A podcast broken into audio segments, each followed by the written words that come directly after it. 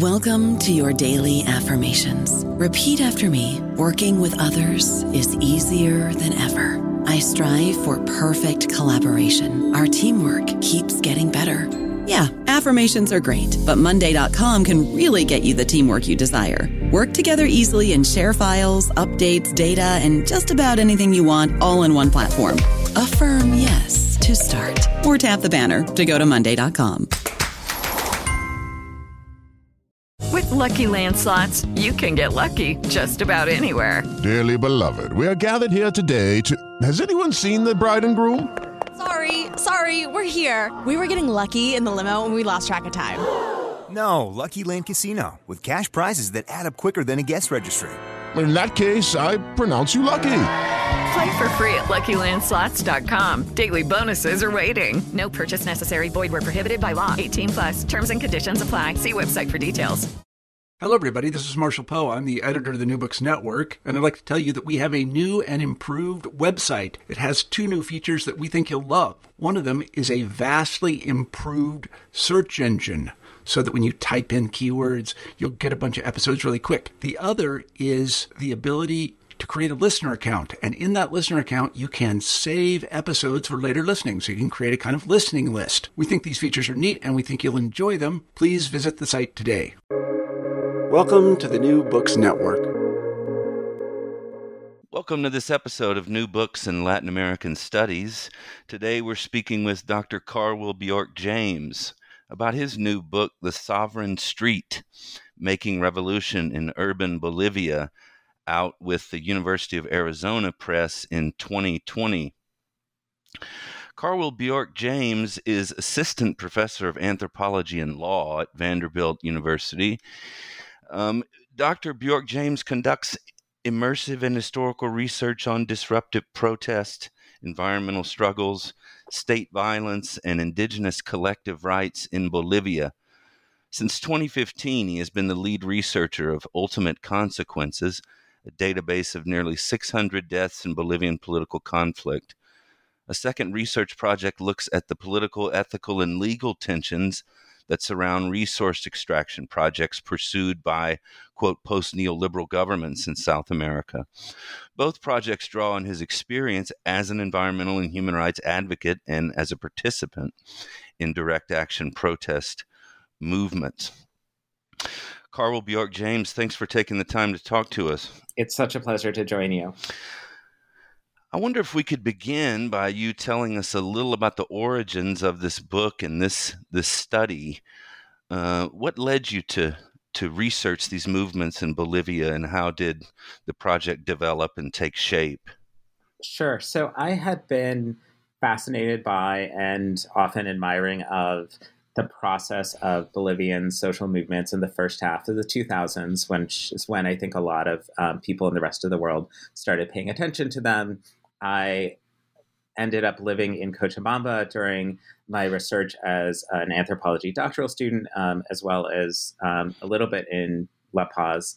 But Cochabamba had been the scene of the 2000 water war, which is actually, I came to learn, the 1999 and 2000 water war. Um, one of these first struggles to directly reverse uh, water privatization in a global south setting and just a kind of a, a, light of hope um, in the time of the uh, anti-globalization or alter globalization movement that I had been a part of in San Francisco, um, and also one that uh, uh, was connected to uh, the company Bechtel in San Francisco. So, um, you know, folks from that struggle were uh, coming to San Francisco. Friends of mine went to um, Cochabamba to try and learn about their struggle, and so that drew me in. But then in 2003 and 2005, uh, there had been these uh, more dramatic struggles called the gas wars, in which people challenged privatization of gas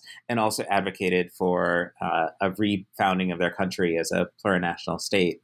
And so, looking at how do movements coalesce, how do they bring themselves onto the national agenda, how do they break into a political party system which had been uh, overwhelmingly non-indigenous and entirely committed to neoliberalism, uh, th- all those topics were fascinating and were the kinds of uh, coalescing mass movements that I wanted to make my object of study once I started in graduate school.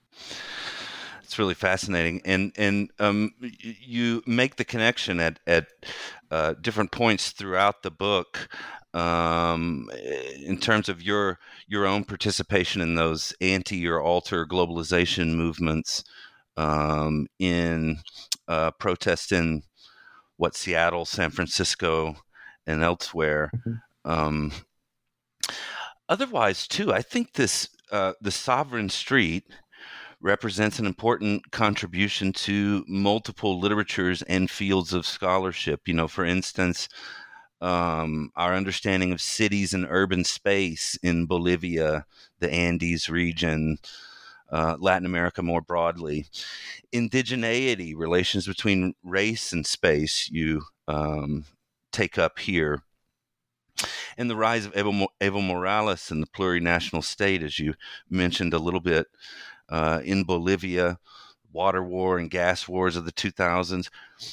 And for scholars of social movements and popular politics like me, uh, it's really fascinating in how it delves so deeply into the anatomies of strategies of these pivotal struggles in urban Bolivia in the 21st century. And I'm sure others reading it will, will feel the same way. And then, uh, quote, a new way of doing politics uh, is what you conclude by outlining.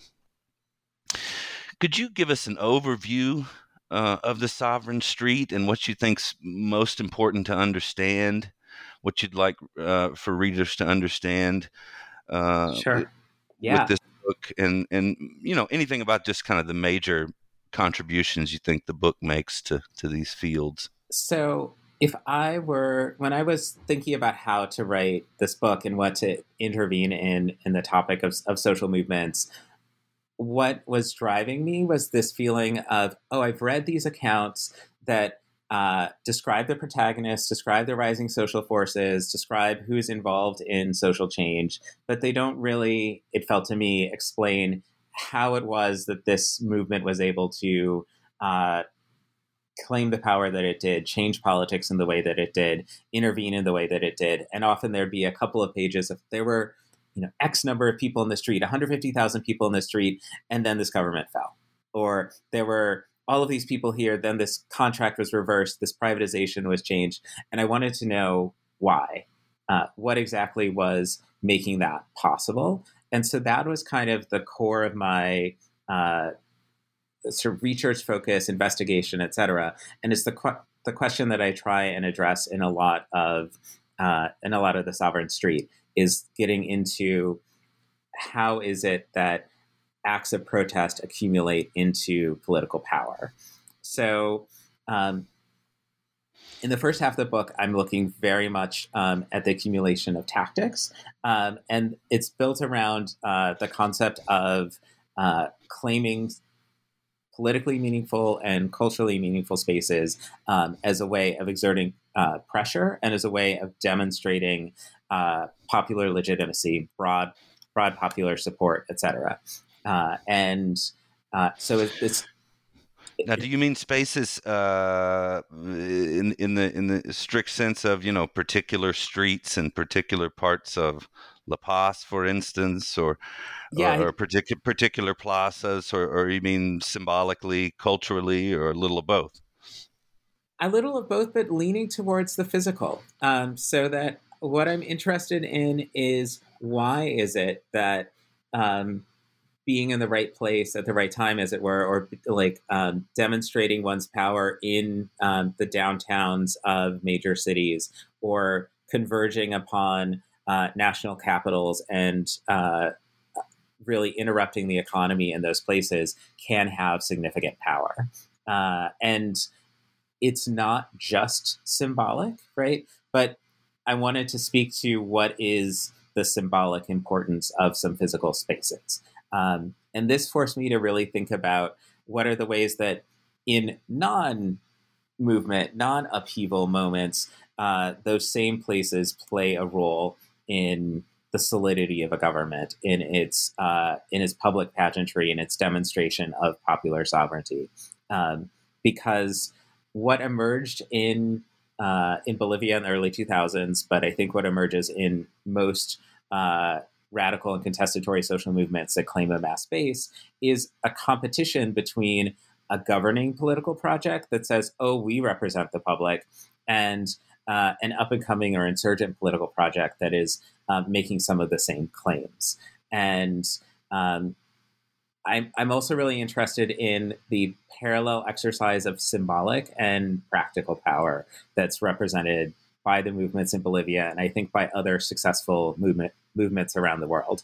So that um, the pressure that these movements exerted was um, quite real and economic and uh, economically disruptive, right? So social movements in Bolivia function um, by having what they call general or civic strikes, but this is not uh, a sort of traditional, like Western definition of a, of a general strike because many people in Bolivia are informal workers, many of them are peasants, um, many of them are people whose workplaces are not the core of the economy, but whose daily participation is significant, but also whose uh, ability to take themselves out of their day to day routine and then flood into streets, highways, uh, uh, bus terminals, other places that are like key nodes in the circulation of goods in the country, um, are able to exercise power in that way.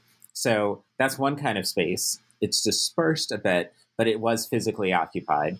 And then there's a second kind of space, um, which was much more concentrated in downtowns, often involved central plazas in Bolivia. And those are places where the state has symbolically said, this is our this is our history of democratic legitimacy.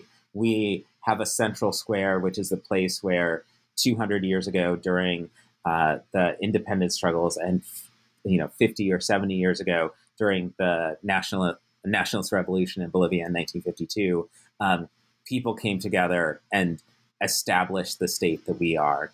And what does it mean to have 50,000, 100,000 uh, peasants, grassroots, pe- grassroots urban residents, indigenous people uh, in those spaces calling for economic change and calling for self representation? What can mean something really dramatic. It can mean um, an ability for another alternative political community to be asserting its power. Now, what happens if those two things are happening together, right? What happens if those mass meetings are deciding on the nature of the blockades, are deciding that La Paz may, uh, you know, be cut off from uh, groceries, uh, gas and uh, gas and fuel for days, for weeks at a time in the process of a political campaign. Then you have something, you know, truly powerful and kind of a public meeting that appears to be directing the direct physical survival of the city, if not the country. And that that combination is what I examine in the first half of the book um, and represents um, what I see as kind of the, the nucleus of the way that a, a new form of politics um, pushed to the center of the Bolivian political stage from 2000 to 2005. Thanks. And in chapter one of the book, uh, Carwil, you focus on uh, much of what you were just touching on uh, just just now um, urban space claiming and revolutionary events but i think you do a really good job in this book and if you want to talk particularly about those two uh, components and kind of definitions and how they fit into the study in bolivia um, that'll be good but one thing that you do really effectively. And I think this book is so user friendly and would be great for both upper division undergraduate courses and then graduate seminars is you include many uh, what are called here boxes this kind of inset um, three to four boxes it seems kind of in each chapter or, or here and there throughout the book really um, taking up a particular concept like race in Bolivia or Bolivia's turbulent recent history. So I just wanted to kind of flag the that neat feature and, and user friendly aspect of the book, and then uh, open the way for you to talk a little bit more about um, urban space claiming and, and revolutionary events. Mm-hmm.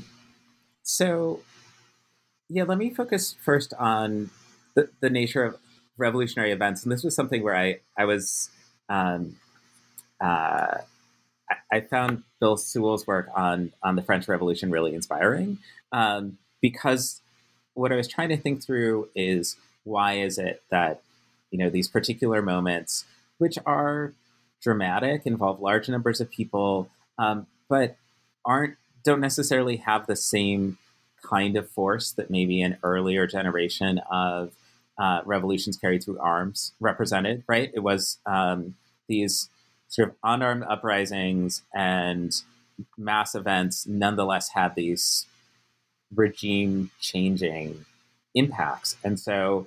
Um, what I wanted to draw attention to is the way that we in, in everyday politics concede this idea that like oh there is a room of people who will fight out our political struggles for us and we just call it the parliament or we call it the congress.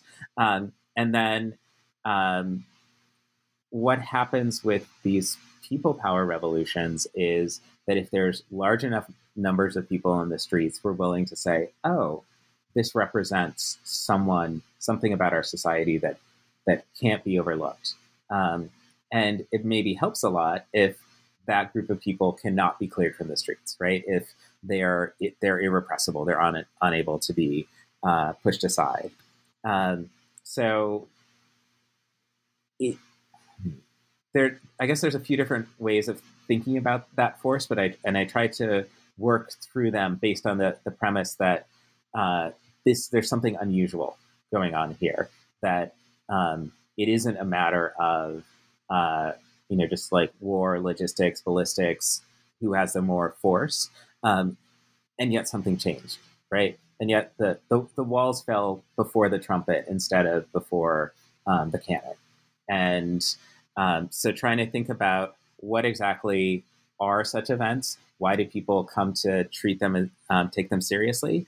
Um, and I would argue that we live in a like long revolutionary era that like in some ways ever since the French Revolution, we've understood that like good states are founded based on um, mass popular participation, a mass public mandate, and that generation after generation, we've had different forms of intervention um, in which um, mass public upheavals have played a role.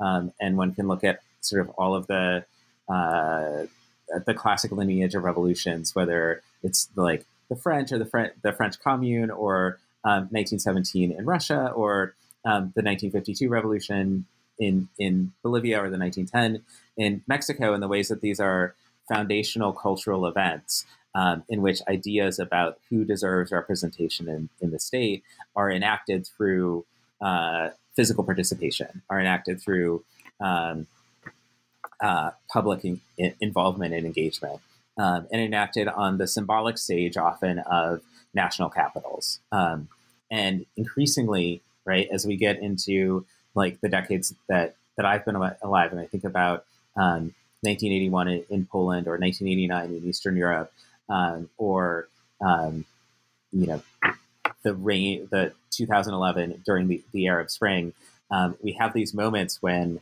um, large interpersonally connected groups of people claiming this re- representational right um, pose a question to elites.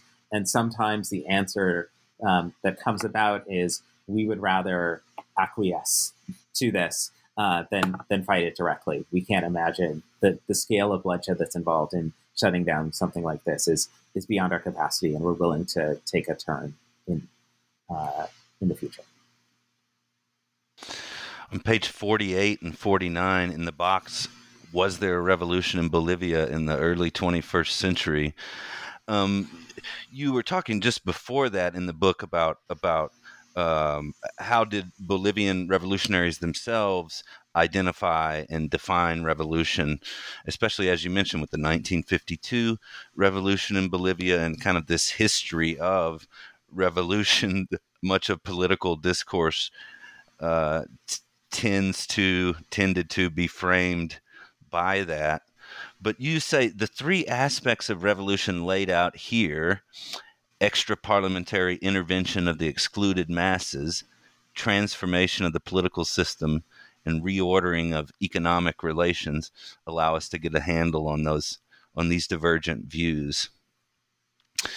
So, would you say anything more about how uh, Bolivian revolutionaries talked about revolution and if they thought you yeah. know what they were doing was in fact one? And and this this gets into both the theory of revolution and then the process of oral history, right? Where when people are making statements, it is always in a particular politicized present, right? So yes. there's, I got to be to witness the enthusiasm, right? And sometimes the enthusiastic nostalgia of people who remembered particular moments as deeply transformative, deeply personally engaged. And I think that like that sense of alignment between one's own actions and large scale political shifts is the felt experience of revolution for a lot of people. Um, and that lines up, right, with this idea of like the intervening extra parliamentary intervention, right? Like it, what you do in the streets actually affects the direction of your country.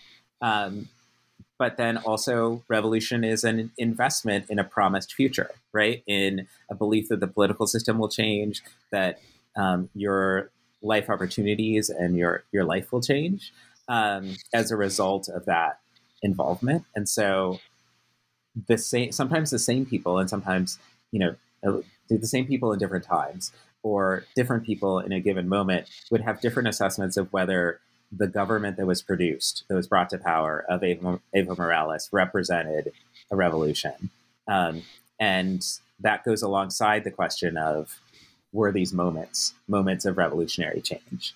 Um, and so I, I think this is a, a big and significant question for those of us who don't want our society to endlessly reproduce its current power structure of like what qualifies as a revolution? How do you see a revolution through and um, what do we make of those moments when there's disappointment and betrayal and uh, incompleteness to a to a revolution and so one of the things i'm mm-hmm. trying to do with a book with this book throughout is to lead people through that process um, both of the like heady days of immediate impact and of the internal divisions that follow, um, and of some of the um, uh, the kinds of shifts that I see uh, present in Bolivia. So I found myself as someone who you know wants a more liberated world. At, you know, on the cusp of both like excitement and disappointment uh, all the time, right? Just seeing like, oh, these are these ways that people have learned to fight and have regionalized and generated respect for um, their ability to collectively organize and intervene in politics. And yet also these are the ways that um, you know some of the like some leaders catapulted into the state like often you know now have the same constraints upon them or shared interests um, that are brought mm-hmm. about um, by residents in that state um, and can you know turn against many of the more radical demands that were put forward by Bolivia's vibrant movements. I don't know about you, but I'm very busy and I don't have a lot of time to cook. That's why I subscribe to Factor. Eating better is easy with Factor's delicious, ready to eat meals. Every fresh, never frozen meal is chef crafted, dietitian approved, and ready to go in just two minutes. You'll have over 35 different options to choose from every week, including Calorie Smart, Protein Plus, and Keto. These are two minute meals. Factor meals are ready to eat and heat, so there's no prepping, cooking, or cleanup needed. They're flexible for your schedule. Get as much or as little as you need by choosing your meals every week. Factor is the perfect solution if you're looking for fast, premium options with no cooking required. Sign up and save. We've done the math, and this is important. Factor is less expensive than takeout, and every meal is dietitian approved to be nutritious and delicious. Head to factormeals.com slash NBN50 and use code NBN50 to get 50% off. That's code NBN50 at factormeals.com slash NBN50 to get 50% off. Thank you, Carwil. In chapter two, you talk about the water war and how it served as precedent and prototype for key movements in urban Bolivia going forward. And you referenced it a little bit at the beginning of the conversation, 1999, 2000. But um, what was the water war about, and how does it then? How did the protests then serve as precedent and prototype? Yeah, so this was a six month period in uh, in Cochabamba in, that emerged in response to the privatization of the municipal water system and the city's water resource. Um, and there's a film called Even the Rain that speaks to that latter part. That um, a contract was signed with a newly minted corporation owned by Western investors largely, but also some Bolivian elites to uh, own and operate the municipal water system, SEMAPA, as well as to control the right to water infrastructure anywhere within uh, the municipality of Cochabamba.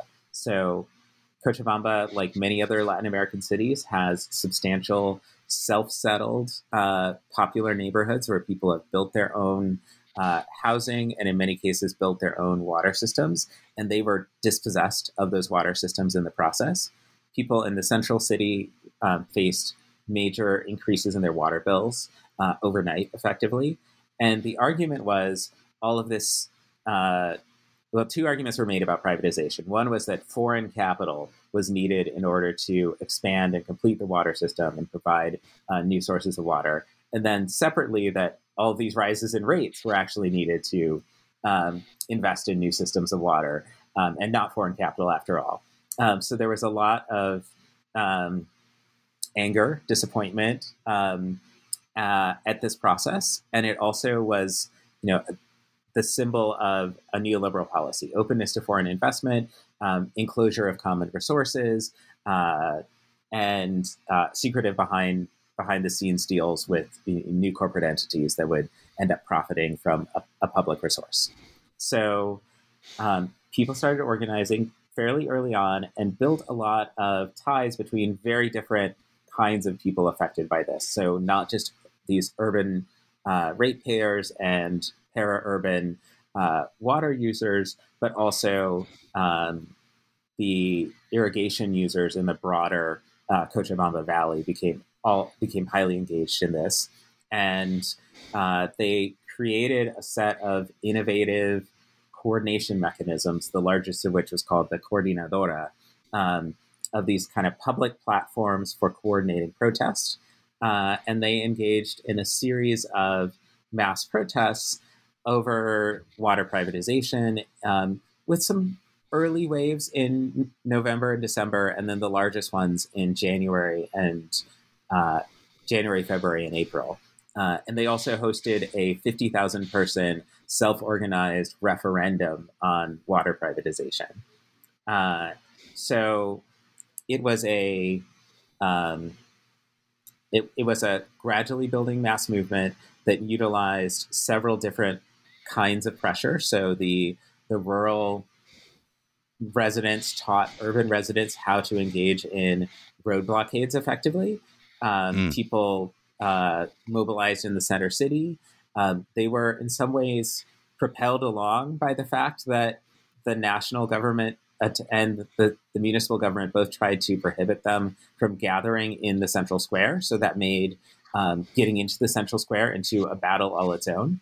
Um, and so you can envision on February 4th and 5th how after a day and a half of fighting your way into the central square, you're a little bit less forgiving, less willing to negotiate um, anything other than complete capitulation of the contract. And um, and they really created the sensation across the political spectrum that these protests represented the people of Cochabamba. And so even the elite, elite, newspapers would use Cochabamba as the verb for the mobilization, as in, you know, Cochabamba bent the back of the national government, right? Um, so, um, so there was a broad coalition created in that case, and there was sort of uh, people participating in the mobilizations and protests across different sectors in the case of yes for sure that, and, and, and even though people had somewhat different involvements in this right like my, sure. my rates went up my um the different motivations of, right yeah, the sense of commonality and mutual support that was built up during these moments of protest was was quite intense, um, and you know the the blockades multiplied. You had people blockading tiny roads, even in like bourgeois neighborhoods. You had uh, you know lots of people who came in from the poorer sections of the city, like fighting it out with the police in the center of the city, and then being fed by the apartment owners in that part of the city. Um, and so there's lots of memories of transgressive, interclass, uh, interracial alliances that were emerging um, on the streets. Uh, and so people had these really profound moments of felt unity. And I, have never stopped being struck by this because, on the one hand, I have this very clear story, right, of, um, you know, from the grassroots, working class, poor poor people who had never been represented by the city actually coming into the center of city um, and making demands story, but also uh, a story of like heady emotional connection across those lines um, that that went far beyond that. Um, and in, in my experience, what's interesting is I think a lot of successful revolutions combine this, right? Combine the like leadership and assertion of people who are normally experiencing domination with a felt sense of like vast unified agreement uh, behind uh, a new possibility. Uh, and that sense is uh, as I try and document in the story, like partially embodied, right? Like, what does it mean to just see other people that you don't know in a space together? What does it mean to march together, to suffer together, and to win together um, in the very physical, like block by block sense? Uh, and it's in part sociological, right? It's in part that in order to win in a conflict like this, it helps an awful lot if you really are bridging some traditional divides. You're pulling together more people than than you should. And so it's often when your adversary, in this case, the municipal and national government, overreach and do something that's damaging to more people, right? Damaging to everyone, um, that uh, you have this possibility for these kinds of creative alliances and transformative movements. And do you think it was key? I guess it always depends, is the short answer. But do you think it was key that uh, this was about water? You know, an, an, an essential uh, thing for day to day life or a kind of necessity um, for people across the board? I mean, I guess there were some who could uh, handle the fees mm-hmm. more than others could, but. I, I do think the physicality of it is really profound and, you know, speaks to something that was just so, like, so tangible and then also um, you know, to be without it uh, or to be, to not have access to it after it being hard fought or after you, you know, putting up the pipes yourself in your neighborhood uh, to get access to it was was profound. Uh, but I also think that the materiality of of these struggles um, was also, um, regardless of the topic. Like I don't know if natural gas was as daily tangible, although people heat their home, you know, like cook their food with natural gas in Bolivia. Um, but it's more like there were other substances that also united people so that in the process of these mobilizations the sharing of food and the providing of you know like clearing the tear gas out of someone's eyes or providing you know the physical succor in the midst of these conflicts um, was you know i think all of that physicality really matters. Um, what about the gas war? What what did, can you lead us uh, to that development? Uh, what several years later, mm-hmm. and kind of um, how it relates to the broader story here? Yeah, so we're talking about a scaling up of participation, um, and a so if the the water war happens in in two thousand, there's a set of uh, I would say diverse and sometimes coordinated, but often like disconnected struggles that happen in 2001 and 2. Um, you know, there's there's pension battles. There's uh, a series of rural strikes um, demanding better conditions of trade and support for uh, indigenous campesinos, especially in the highlands. Um, there's a set of coca struggles. So there's a whole th- whole ferment that's going on, but it's not until um, uh, September and October of 2003 that a national effort really comes to cohere um, around uh, the proposed uh, privatization of gas and, and sale of it and export of it through Chile through multinational uh, uh ownership. And so that challenge um, from the grassroots to the to those new gas policies, but also for a set of other demands around um, around having a constituent assembly that would rewrite the nation's constitution in a way that's more inclusive of indigenous people, uh, come together um, into a set of mass mobilizations. A lot people in Cochabamba who are part of the water war are showing up for those things. People who are in uh, El Alto um, become the core of it. Um, that's the twin city of La Paz. It's a like overwhelmingly Aymara city, um, probably the fastest growing and most indigenous uh, major city in Latin America um, during that time period, and um, uh, and it's also something that is sparked in the rural areas as well. So El Alto lives in uh, symbiotic dialogue or caught like with the surrounding like uh, uh, Altiplano of La Paz because uh, Alteños are migrants from uh, the Altiplano, and um, that that part of um, rural unionism has been like powerfully engaged in like in, in reclaiming indigenous identity while pursuing a kind of rural syndicalism. So um, you had early on in um, in that struggle in September, right? So people have started marching, started making demands around September 13th. Um, and then on September 20th, um, there is a military convoy that goes through two major uh, Altiplano towns um, and um, res- like in the process, um, protesters, but also rural residents in their homes are, are shot and killed, about six of them. And then the response to that is uh, an increase in blockades and mass organization in El Alto. Um, a major rural leader um, will come and start a sort of five person rolling, sorry, 500 person rolling hunger strike um, in Radio San Gabriel in, in El Alto. So, um, a, by rolling hunger strike, I mean that people took shifts, right? Hunger stroke for days, and then other people replace them. Um, and meanwhile, like that becomes a nucleus of some urban blockades. So a, a tactic that had um, been tried and tested in September of 2000 is going to come back with very great force um, in in 2003. In, in, in 2003, yeah.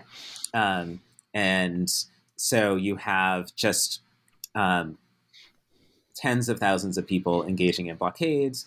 Um, supplies of groceries and supplies of fuel are going to become scarce in La Paz. There will be a military convoy that attempts to break through that process um, and kind of leads off um, what becomes the bloodiest day of bloodiest weekend rather of um, Bolivia's entire democratic period, killing like 50 people um, in that one weekend of October 11th, 12th, and 13th. Uh, and then a follow on wave. So there's already at this point people who had been um, engaged in one of the major protest waves up to that point were mostly already in the streets. Uh, and then you have a set of like parliamentarians, human rights activists, and like middle class Bolivians engage in these hunger strike pickets, um, which I think are at a number, I think 50 um, across the country, demanding that the president resign after this massacre. Um, and so there's just multiple levels of accumulating force uh, that that are happening in uh, in that gas war. Uh, during that deadly weekend, uh, the vice president will resign and say he can't countenance being a part. Sorry, he doesn't resign. He he walks away. Uh, he maintains his status as as vice president and kind of recognizes this government can't ruling through this level of violence is not acceptable to him. Uh, mm. And it, that story of how a like moderate neoliberal president in Carlos Mesa comes to publicly recognize the force and legitimacy of this very much like dispersed grassroots mobilization um, comes to honor the dead from the gas war who his own running mate basically ordered the execution of um, in the opening of because uh, sorry just I don't want to skip over. Gonzalo Sanchez de Lozada will resign and flee to the United States. Um, he was the vice. Pre- he was, he was the, the, vice president. president. So yeah, and, and, Carlos Mesa, who had been vice president, will step up as uh, president in October, and his first act will be to, you know, be sworn in and have a moment of silence for the fallen in this gas war, who are, you know, all but two, or like civilian protesters. Um, and his second act will be going to El Alto and you know recognizing the, the central role of El Alto as a defender of the freedom of Bolivia. Um, and so it's a really dramatic set of uh, state ceremonies in which basically the fallen in, in the gas war are recognized as kind of national heroes that are like they're treated as soldiers. Um, and um, and that's a language that is interestingly, I think, shared inside of uh, the social movements and then echoed by this possibly quite oppositional vice president um, who um, becomes president, will be challenged on gas privatization um, an, a year and a half later, and will resign in turn, but will not be willing to organize the kind of uh, massacre that we saw in 2003. And throughout that process in the those opening years of the first decade of the 2000s, there's am I correct in saying there's a kind of a, a correspondent rise in, in in power and recognition of indigenous people? I mean, if uh, things are based in El Alto there in the in the surrounding area, and then I mean, isn't that uh, also part of what's what's such a big deal here is like Mesa going there and uh, basically surrounded by indigenous people and sort of having to to mm. go along. Exactly, and I think like I found it difficult in trying to narrate this to get to speak to all of the notes at once, and so what I ended up doing in the book was dividing um, this, you know, grassroots labor power and grassroots indigenous self-representation into kind of two segments of the book even though they took place in a very overlapping process. Um, so, mm-hmm. you know, depending on where you are, if I had, if my fieldwork had been in the Altiplano, um, indigenous self-representation is the story of the April and September 2000 uprisings, of the 2001 uprising. Those are stories about indigenous peasants coming to govern themselves, and that built on, you know, arguably an entire generation or entire you know 40 years of struggle from 19 the early 1970s onward to recast um, the campesino movement which had been a pretty i mean two things about the campesino movement. Campesino used to be a term that indigenous people took on to say they weren't indigenous. And the campesino organizations in the beginning of the 1970s were literally headed by the military dictator. Uh, mm. right? So building independent unionism and building unionism that was founded on indigenous autonomy was the project of people working under the Banzer dictatorship in the 1970s and then emerged in these new generation of indigenous organi- indigenous defined organizations of peasants um, in the 1980s. So long struggle that's building up over a long period of time and that very much has a lot of uh, language of indigenous self-government, reclaiming of the uh, you know pre-existent indigenous social order, the invocation of Collasuyu, the like southeast quadrant of the Inca Empire, as an alternative name for Bolivia, ideas of sovereignty, especially in the La Paz part of the Altiplano, and a separate kind of reconstitution of uh, indigenous traditional governance um, in an organization called CONAMAC, which I refer to as the Highland Traditionalists um, in, in the book. And so um, those are all like really powerful ideas, and they're very much present in uh, every time that uh, I would say rural indigenous communities come into the city, but also in the ways that the people that I spent more time with, the like urban indigenous uh, folks, uh, self-identifying and walking without fear in these in these spaces uh, in the city. And so, because that's a longer, slower struggle about exclusion, political representation, and reclaiming space, and like the uh, self self identification and then self governance through indigenous collective uh, institutions. That's a story that I I take on sort of separately in chapters five and six uh, to look at what were the forms of the the Latin American city was built in.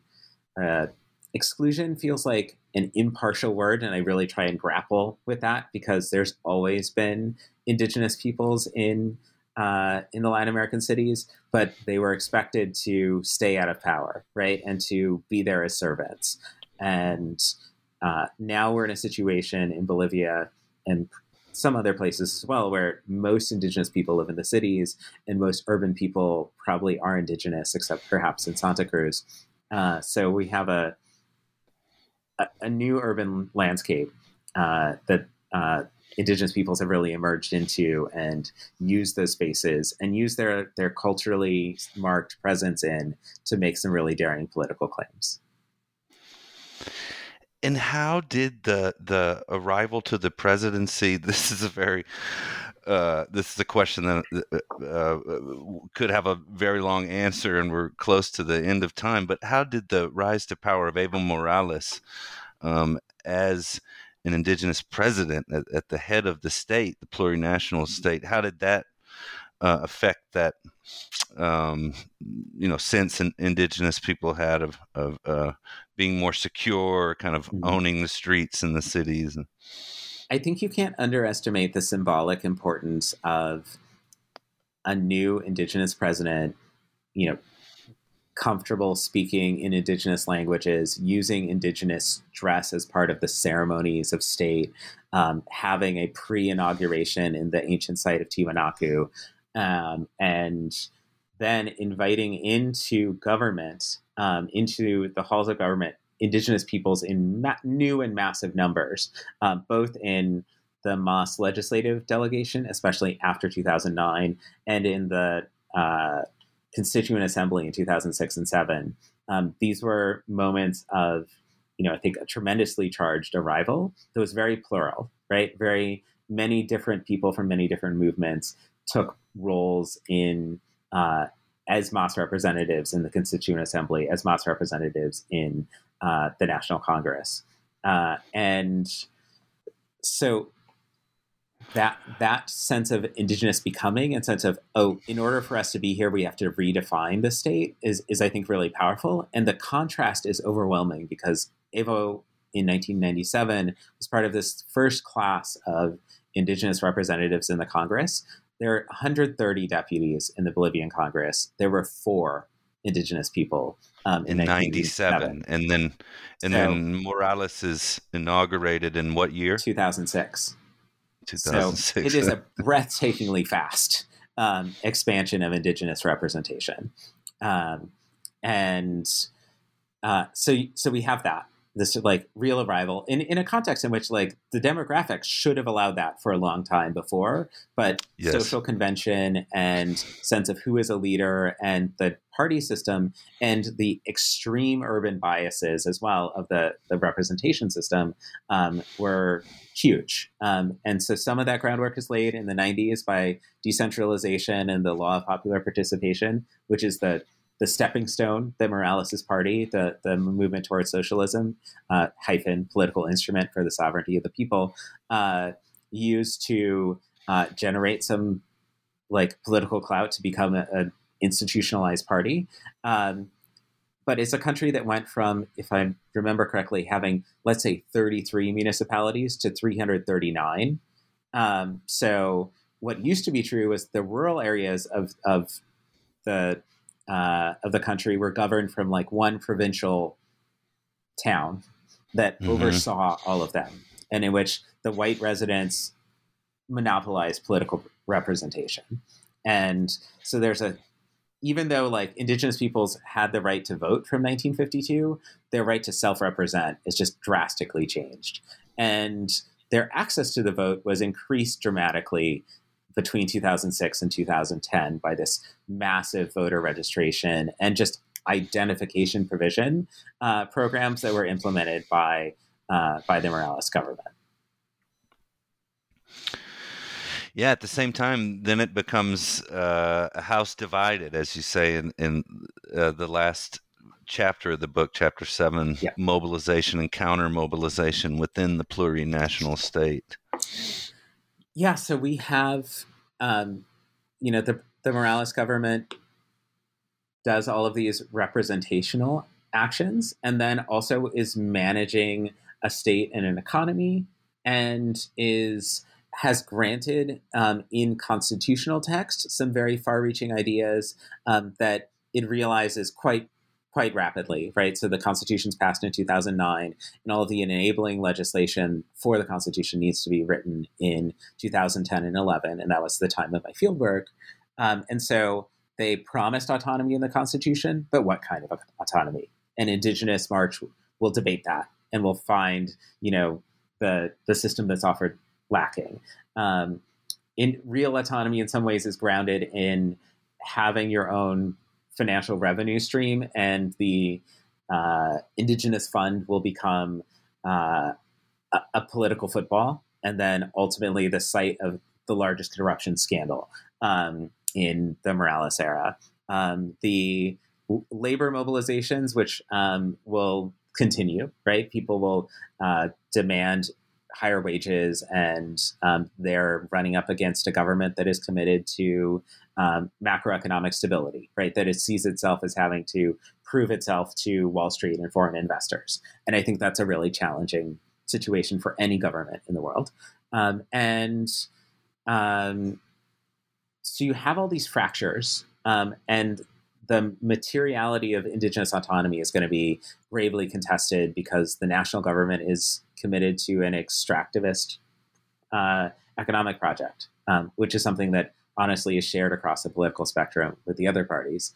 Um, and so the possibility of new roadways and new um, uh, new gas and oil infrastructure and selling like conversion of um, the very large forests of Bolivia into new agribusiness all become priorities of the national government. And so these fractures are, are, are quite significant.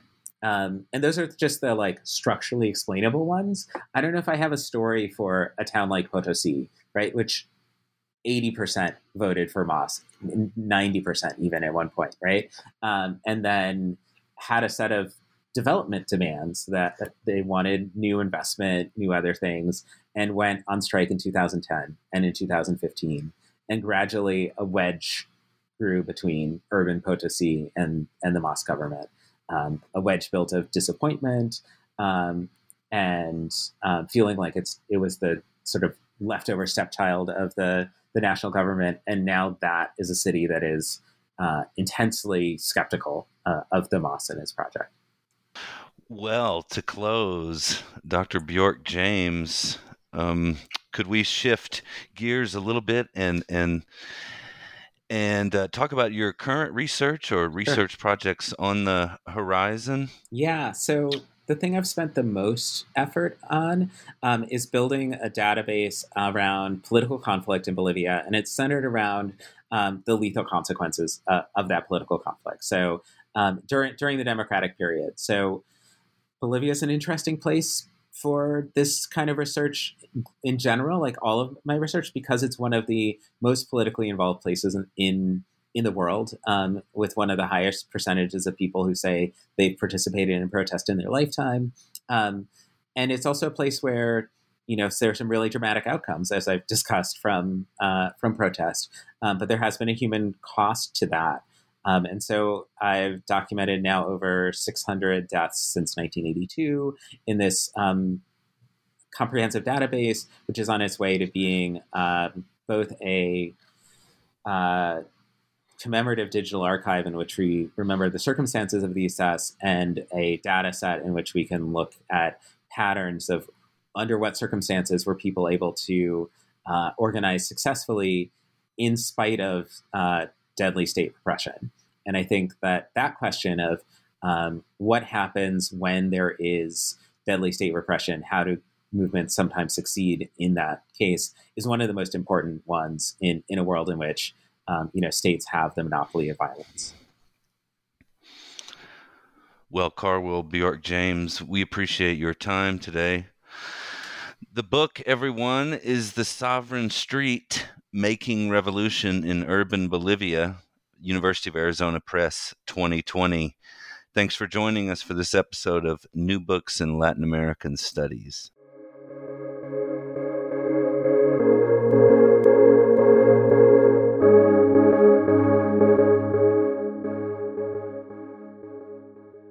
When you visit Arizona, time is measured in moments, not minutes.